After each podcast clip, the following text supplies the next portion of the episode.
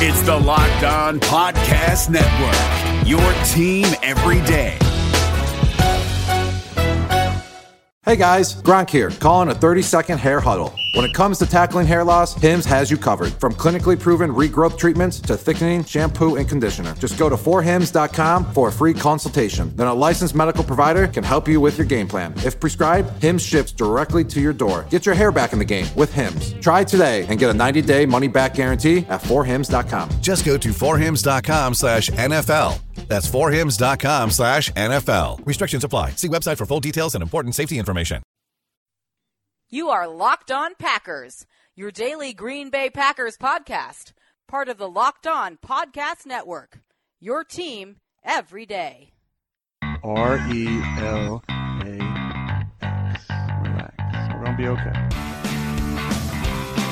It is time. It is time. I feel like we can run the table. I really do. You are Locked On Packers, part of the Locked On Podcast Network, your team every day. I am Peter Bukowski, and I cover the Packers for SB Nation. I cover the NFL for FanRag Sports, and you can follow me on Twitter at Peter underscore Bukowski. You can follow the podcast on Twitter at Locked On Packers, and you can find all of the podcast content at LockedOnPackers.com. The Packers fall to the Carolina Panthers in Charlotte 31 24, potentially ending their run at a playoff berth with Aaron Rodgers. If the Falcons win tonight, Green Bay's playoff chances are over. And I think the macro version of what we're going to discuss here is less important for the minute. We're going to get to that later. First, we have to talk about the game because this was Aaron Rodgers' return. This was supposed to be the, the prodigal son's return it was supposed to be the triumphant return of Aaron Rodgers, the game's best quarterback, the MVP of the league, someone who can can will his team to victory in a way that that no other player in the league can. And instead, what we got was a three interception performance from a player who hasn't thrown three interceptions in a game since 2009. And th- there's something almost fitting about that because, like in all likelihood, it will also keep the Packers out of the playoffs for the first time since 2008, which was Aaron Rodgers' first year as a starter. 2009, obviously, the Packers made the playoffs, but that was the first year that Aaron Rodgers really played um, what we would come to know as the level that that Aaron Rodgers can play ultimately the numbers in, in, terms of what he was able to do 26 of 45 for 290 yards, three touchdowns. That looks good enough. But it was the three interceptions. There was the turnover on downs where, where Rodgers gets sacked. He wasn't himself. There's just no other way to explain it, to put it. There was a play in the second half where Rodgers one hop to throw to Geronimo Allison, and, and I tweeted it. I said, I, I can't remember ever seeing Rodgers one hopping a throw. And and certainly not a, a seven yard out. I mean, those are throws Rodgers makes in his sleep. And I think part of it is that the arm was not obviously, I mean, we knew he was cleared, okay? He was cleared at the beginning of the week. And then Sunday morning, a story comes out from Ian Rapoport, who has been the most clued in, hooked in reporter the entire time with this Rodgers injury. And it was a story about how he's not 100%, how it's not 100% healed. And I thought, you know, this is a weird thing to come out on game day. And in light of what we saw, I, I hate to be cynical about it, but it makes me wonder if Aaron knew his arm was not 100% if he knew it and I don't mean 100% healed but not 100% back to where he wants it to be in terms of the ability to make throws. And he thought or his agents thought or his management team thought, let's get out ahead of this a little bit and say, well, he's not healthy. I mean that, that's that's all I could think of after the fact. I mean, the more I thought about it, it was like, okay, this seems sort of obvious that he thought well, maybe I'm being cynical. But He underthrows the corner out to Davante Adams, who's open. He tries to make more of a play than he can, and, and a play that Aaron Rodgers maybe makes. I mean, we've seen him make throws that no other quarterback in football can make. And he can make them without setting his feet, without being in a position that most quarterbacks would need to make a throw. Rodgers can make a throw. There's the underthrow on the corner route that turns into a pick to Davante Adams. There's the underthrow on the seam route to Randall Cobb, who, if if it's a better throw, might score. And ditto for the underthrow to Jordy Nelson, who has got his man beat deep. And if Rodgers doesn't underthrow it, it might be a touchdown. But he underthrows it. I mean, he he had a season's worth of underthrows for him. He does not underthrow passes. He has some of the best arm strength in the league.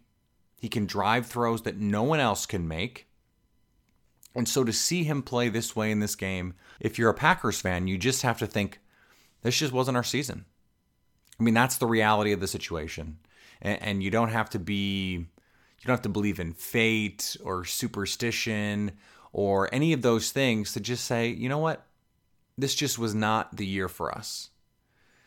You have, you know, uh, the Packers recover the onside kick late in the game. They have a chance to march down the field, tie the game. I suggested on Twitter that they should go for two if they score. And then Geronimo Allison obviously makes the catch, has the first down, fumbles the ball, and the game's over. They had a chance to win this game. But it was the turnovers that ultimately cost them that opportunity. The Packers turned the ball over four times, the Panthers turned the ball over zero times. Total yards, pretty close. Third downs, pretty close. Red zone opportunities, pretty close. The difference was the turnovers, and yet the Packers still had a chance late in the game to win. And that is a credit to Aaron Rodgers. For as much as he put them in bad positions, he also made sure that they were in a position to win late. He he created plays when there were none. The touchdown to Randall Cobb in the first half, that was a play that, that he created out of thin air, shook off a sack, got the ball to Randall Cobb, who obviously made a great play and turned that into a touchdown. He he seemed comfortable at the line of scrimmage making those calls, all those calls. I mean, you, you expect him to be able to do those things.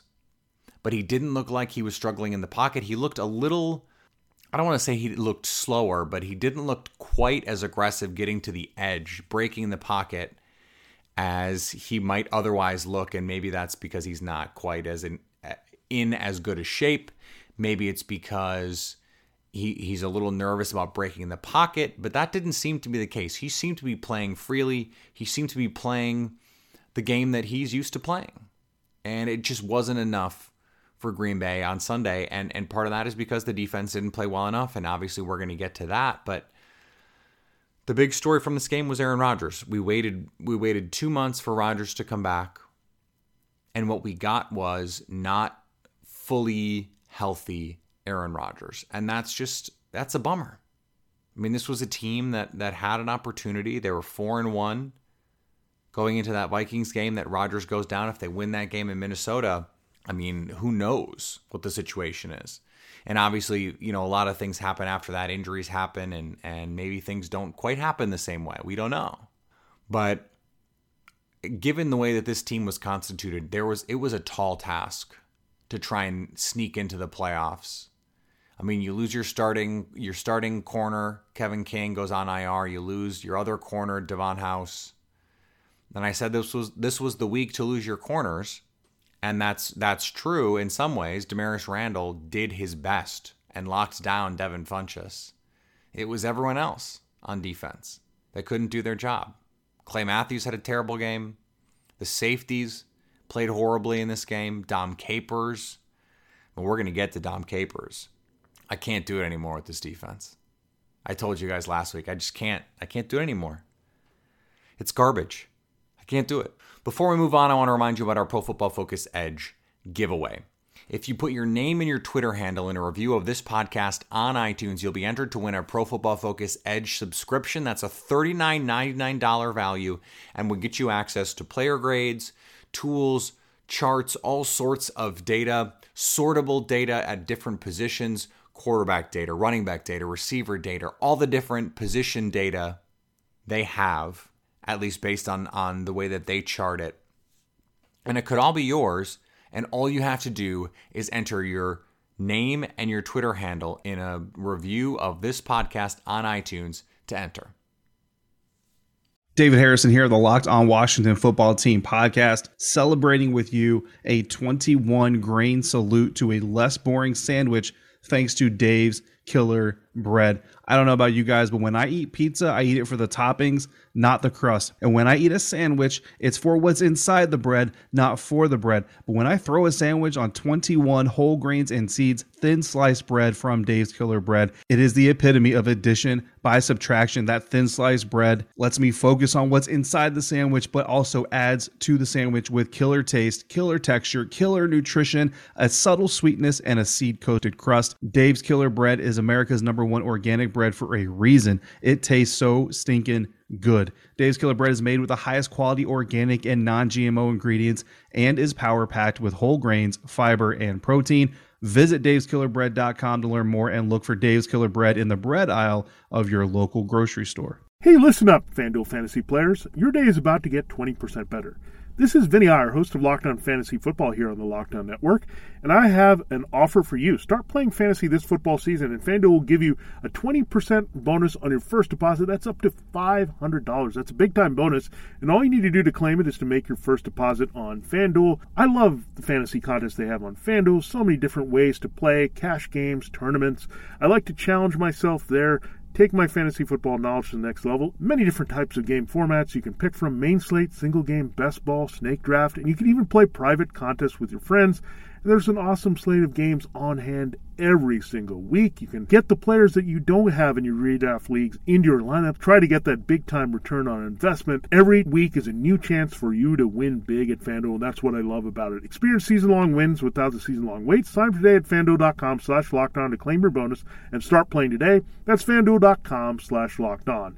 Age and location restrictions apply.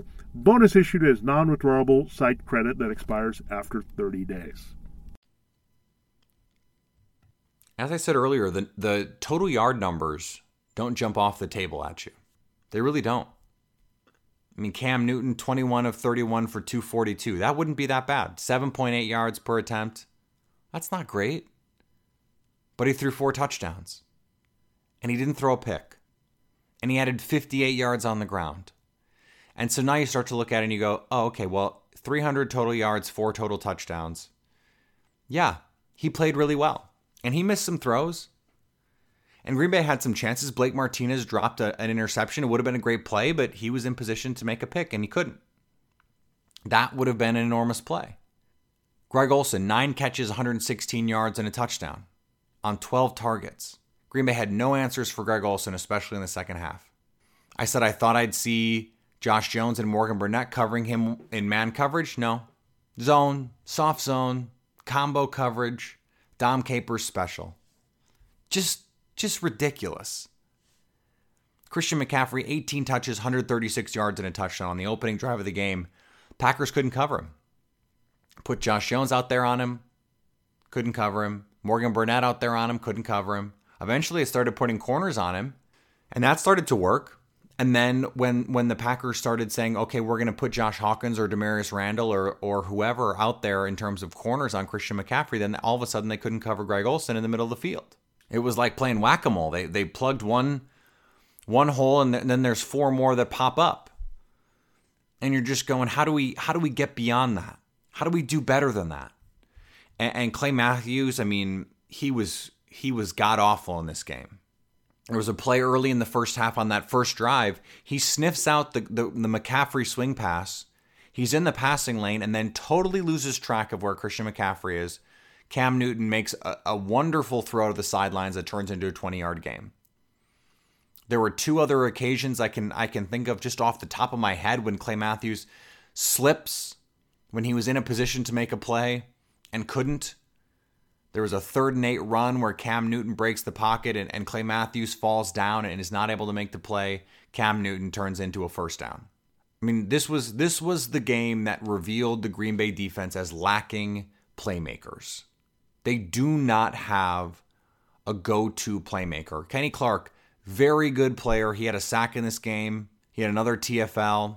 Ahmad Brooks had a pressure in this game that that would have been great if if Josh Jones had covered someone, but it turned into a touchdown. I mean, Green Bay had two quarterback hits in this game against an offensive line that isn't very good and was down a starter. I mean, Matt Kalil is terrible. One of the worst starting offensive linemen in the game. And Green Bay couldn't do anything against him. They need like Nick Perry gets hurt in this game. Vince Biegel has to come in and, and play more snaps. This was an embarrassment for the defense. Now, of, of the four turnovers, if you include the, the three interceptions and the turnover on downs, obviously the, the late fumble doesn't turn into a, a possession where the Panthers are trying to do anything. If you just look at the turnovers that result in in Carolina possessions where they are attempting to move the ball, on two of the interceptions, the Packers force a punt, and on the three and out or on on the fourth down conversion that the Packers can't get, they force a punt on that. So of of the turnovers that had a practical effect on the game, Green Bay forced punts on three of those four. Now there was the the other interception that turned into a touchdown, and that ends up being the margin of victory in this game. But if you just if you just looked at non-extra possessions, so obviously there there's four of those extra possessions until the end. You take those away, Carolina scores five times. So th- those punts, okay, that's great. Carolina has 11 possessions. There's two of them that that end the half. One ends the half, one ends the game. So that's nine total. They scored on five of them. So one of the extra possessions turn into, turns into a touchdown. That's the margin of victory in this game. And I think if Aaron Rodgers is 100% healthy, he he clearly does not throw three interceptions. But the Packers defense just didn't play well enough. They didn't get it. They needed a turnover. They couldn't get it. I mean, the Packers are down 14. They score, and the only reason they got the ball again is because they got a miracle onside kick that Christian McCaffrey, oddly enough, misplays. The one bright spot on defense was that Devin Funchess had one catch for 19 yards. He goes out briefly with an injury. Damarious Randall locked him down. Locked him down. Packers had no answers outside of that. They played more soft garbage zone against uh, particularly against Greg Olsen, let him run free in the secondary, despite the fact that they have two safeties in Jones and Burnett that that should be able to give him uh, uh, issues in coverage. Nope, didn't do it. I just I don't know what else to say about this defense. If there's a silver lining of the fact that the Packers season is probably over, my hope would be that this is enough to inspire changes defensively. I said it, even though the Packers won last week, I was adamant. This defense cannot continue. And they are talented enough. They do need an extra pass rusher on the edge, there's no question. They can't rely on Nick Perry consistently, and Clay Matthews just isn't a down to down threat anymore. So they need to get help there. But I blame so much of the secondary woes, especially against running backs and tight ends, when the Packers have quality safeties to make adjustments and, and defensive systemic changes to be able to defend these type of players. I blame that on the coach. This is a system issue. It's a scheme issue. Guys are not in a position to help the team. Now, ha, Clinton Dix, I can't explain it. I can't explain the regression this year. I can't explain the tentativeness. I can't explain the inability to play the ball in the air. I mean, the touchdown that should have been overturned, that was that was called correctly on the field and shouldn't have been overturned. The Packers are in position to make that play. The Packers are in position to to have a pick. Ha Ha, Clinton Dix. I mean, Troy Aikman called it out on the broadcast. Ha Ha, Clinton Dix. That that should be a pick for him. That should be an interception. Packers should have the ball, and they couldn't make the play. They couldn't make the play, and they haven't been in position enough, often enough this season to make those plays. And it's just sad. It's sad. It really is. And I don't know what else to say at this point. What else do you say about this defense that is constantly in the wrong positions, that constantly blows coverages, that constantly is covering no one because that's the way the scheme is set up? I mean, I just, I can't do it anymore, guys. I can't. I can't do it anymore with Dom Capers. And I struggle calling for someone's job. I, it's not something I feel comfortable doing. But if if Mike McCarthy is not at least willing to think about making a change, then I don't I don't know what I don't know what he's doing. It ultimately has to fall on McCarthy because this is his coaching staff. He has to be willing to say this isn't good enough. And if he's not willing to hold Dom Capers to a standard, then how can he hold his players to a standard? Because the, the stats speak for themselves, the production speaks for itself, the tape speaks for itself. Dom Capers is not getting the job done. Period. Full stop. End of story. Now that the Packers season looks to be pretty close to over, make sure to keep an eye on Locked On Bucks.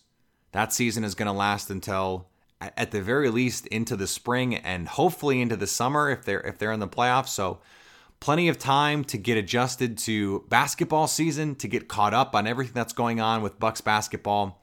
Check out Locked On Bucks for the latest with Giannis Antetokounmpo, Khris Middleton, Eric Bledsoe has been outstanding for this team. That trio has been one of the highest scoring trios in the league over the over the last month since Eric Bledsoe has been on the team, and so there's reason to be excited about them. Stay locked on Bucks the same way you would stay locked on Packers. This episode is brought to you by Shell. College football is best enjoyed at home. You know, the home that has no rooms because it's a stadium of 70,000 screaming fans. But wherever you are, ESPN and Shell can take your fandom further with savings up to 15 cents per gallon for fuel rewards members at Shell. Welcome home, football fans. Terms and conditions apply. See fuelrewards.com slash fuel your fandom for details. Shell is an official sponsor of ESPN College Football. ESPN, the ESPN logo, and ESPN College Football are registered trademarks of ESPN Incorporated. This episode is brought to you by Philips One by Sonicare. One up your brushing with Philips One. This one is the ideal one for those who are still using an old school manual toothbrush. To all those people, it's time to take your brushing one level up. The solution is a simple one it's the perfect timing one. It's the long lasting battery powered or USB rechargeable one. that comes in multiple colors to match you one the one with a subscription that delivers new brush heads for just $5. Your teeth deserve this one. Philips One by Sonicare. One up your brushing. Learn more at philips.com slash one. That's P-H-I-L-I-P-S dot com slash O-N-E.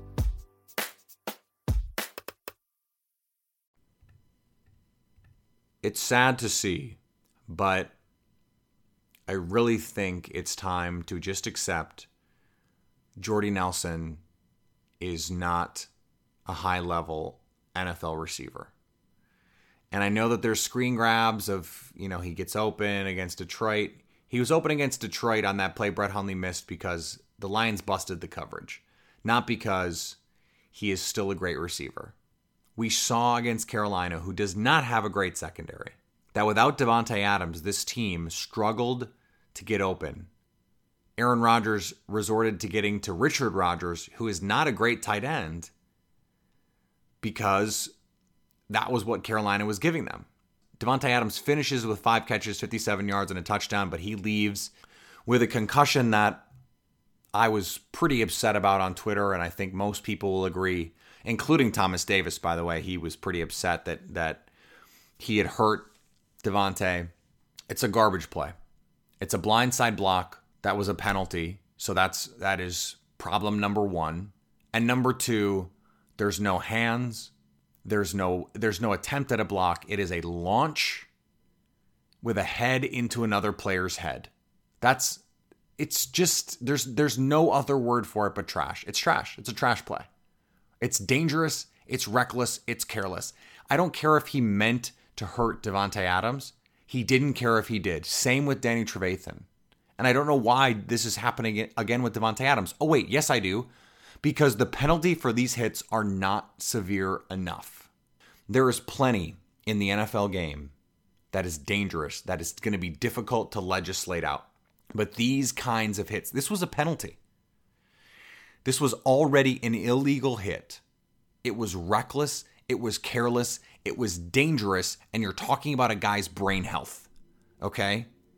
These kinds of hits cannot be tolerated, and a 15 yard penalty is not enough because now the Packers' best receiver is out of the game, potentially can't play next week, and all it costs your team is 15 yards. There is a fundamental problem with the fairness of that equation. Thomas Davis should have been ejected and he should be suspended next week. At the very least, he should be suspended. And don't take my word for it, Aaron Rodgers agrees. There's only so much the league can do to legislate these kinds of hits out of the game because sometimes they're just going to happen. And there are. I will I'm freely going to admit as someone who played football growing up plenty of times there's only so much you can do when it comes to making a hit on someone because you don't know where they're going to put their head. These are bang bang plays at times and you're going 100 miles an hour. This is not one of those plays. This is not one of those borderline plays. Defenseless player who can't see the hit coming. There's a reason this is an, an illegal play. And he launched his head at the head of another player. There is no excuse for this. Players have to start taking care of other players. The NFL can only do so much. Now, they need to do more. There's no question. They need to do more. But they can only do so much. The players have to start taking care of their fellow players by saying, I am not going to launch myself at his head just to make a block on an interception return. These are avoidable, dangerous hits. And, and the difference between him wanting to hurt Davante Adams and him not caring if he does doesn't matter to me. Not when it comes to whether or not he should be suspended. He should be suspended. Period. If you want to change behavior, you have to make the punishment for that behavior serious enough that it deters that behavior.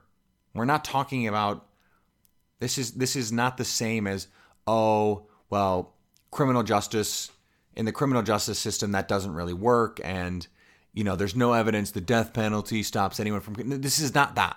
Okay? This is the NFL. And we've seen players adjust their hitting zones to not get penalties and it's made the game safer. There aren't those across the middle blow up plays that like there used to be. Guys aren't trying to lay other guys out like they used to. That has made the game safer, objectively so. Now, it doesn't mean that, that the rates of CTE are going to be lower or the rates of head injuries are going to be lower necessarily because we know, scientifically speaking, that the subconcussive hits are a bigger problem, the little hits. But that doesn't mean that these big hits aren't. We have to find ways to get these hits out of the game. And that means kicking the players out who commit these hits. The college game has it right. If you commit these kinds of hits, you should be ejected. And, and I like that they're reviewable so you can take a targeting call back.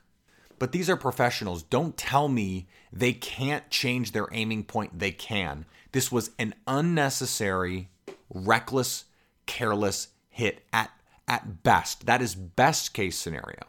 At worst, he was trying to light up Davante Adams, didn't care if he hurt him, didn't care if he hit him in the head, and it resulted in a brain injury for another player. That's how we have to think of concussion is a fancy word for brain injury. Maybe if we said brain injury, players would start to get the message that these kinds of hits are unacceptable. I hate that we have to spend this much time on this, but the reality is, this is the second time with Davante Adams. And it cost the Packers potentially the game because with the game on the line, Aaron Rodgers is having to throw to Geronimo Allison, not Davante Adams. And Allison fumbles the ball on a play that maybe Davante Adams doesn't. It potentially cost the Packers a win, potentially cost them a playoff chance. It is it is just beyond critical. And this is not just a, a micro problem, this is a macro problem the NFL has to take a stronger stance on these kinds of hits. We don't know what Davante Adams' status is going to be moving forward. What we do know is Jordy Nelson, even with Aaron Rodgers, did not look like even an above average receiver. Couldn't be counted on to get open. Randall Cobb, I mean, seven catches on 14 targets for 84 yards. He had the one great play, but a lot of Rodgers trying to just do something and throw the ball to Cobb. He's not really open. Cobb tried a couple one handed catches that he didn't seem to need to try to make. There were some Packer fans that were upset with with the play calling because the, the you know the Packers ended up only throwing or only running the ball 19 times despite the fact that they're averaging over 6 yards a carry. Aaron Jones had only 3 carries despite you know picking up 47 yards on those 3 carries. Jamaal Williams on the other hand has 10 carries for 30 yards.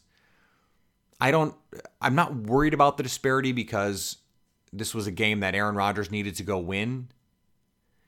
and particularly Jamaal Williams was not effective as a runner. Now, maybe that is a case where you say, okay, well, if Aaron Jones is the running back, maybe they're able to make some more plays. And and I I was very clear about it on Twitter. I wish I had made it a bigger deal on the the, the podcast during the course of the week. Jamaal Williams is a solid physical back with good vision, tremendous toughness, and great pass blocking ability. He does not have the juice Aaron Jones has. Aaron Jones, as a runner, is a more effective back. With the ball in his hands, I'd much rather have Jones than Williams. And so that's something that they're going to have to figure out through the end of the year. That's something they're going to have to figure out going into next year because Ty Montgomery is going to be back and so are these rookie backs and they're going to find need to find a way to get them all involved. It seems pretty clear to me that when Aaron Jones is healthy, he's the best back. So we'll see how that plays itself out. If the Falcons win on Monday, the Packers season's over. And no, Aaron Rodgers should not play against the, the Minnesota Vikings. If that's the case, Brett Hundley should. And that doesn't mean that, that Rodgers is going to sit. That just means that that's what I would do. I thought the, the Packers needed to give Aaron Rodgers every chance to get them into the playoffs. They did. And it looks like it's not going to be enough. Yes, that's a bummer, but that's the reality. There's no reason to risk further injury, and there is a risk with the collarbone still. If he falls on just the wrong way, those the plate at the edge does make it. There's there's a potential for re-injury there. That's where the biggest risk is. Although theoretically, if he is in that 80 to 85 percent healed range, there isn't a greater risk than there would have been.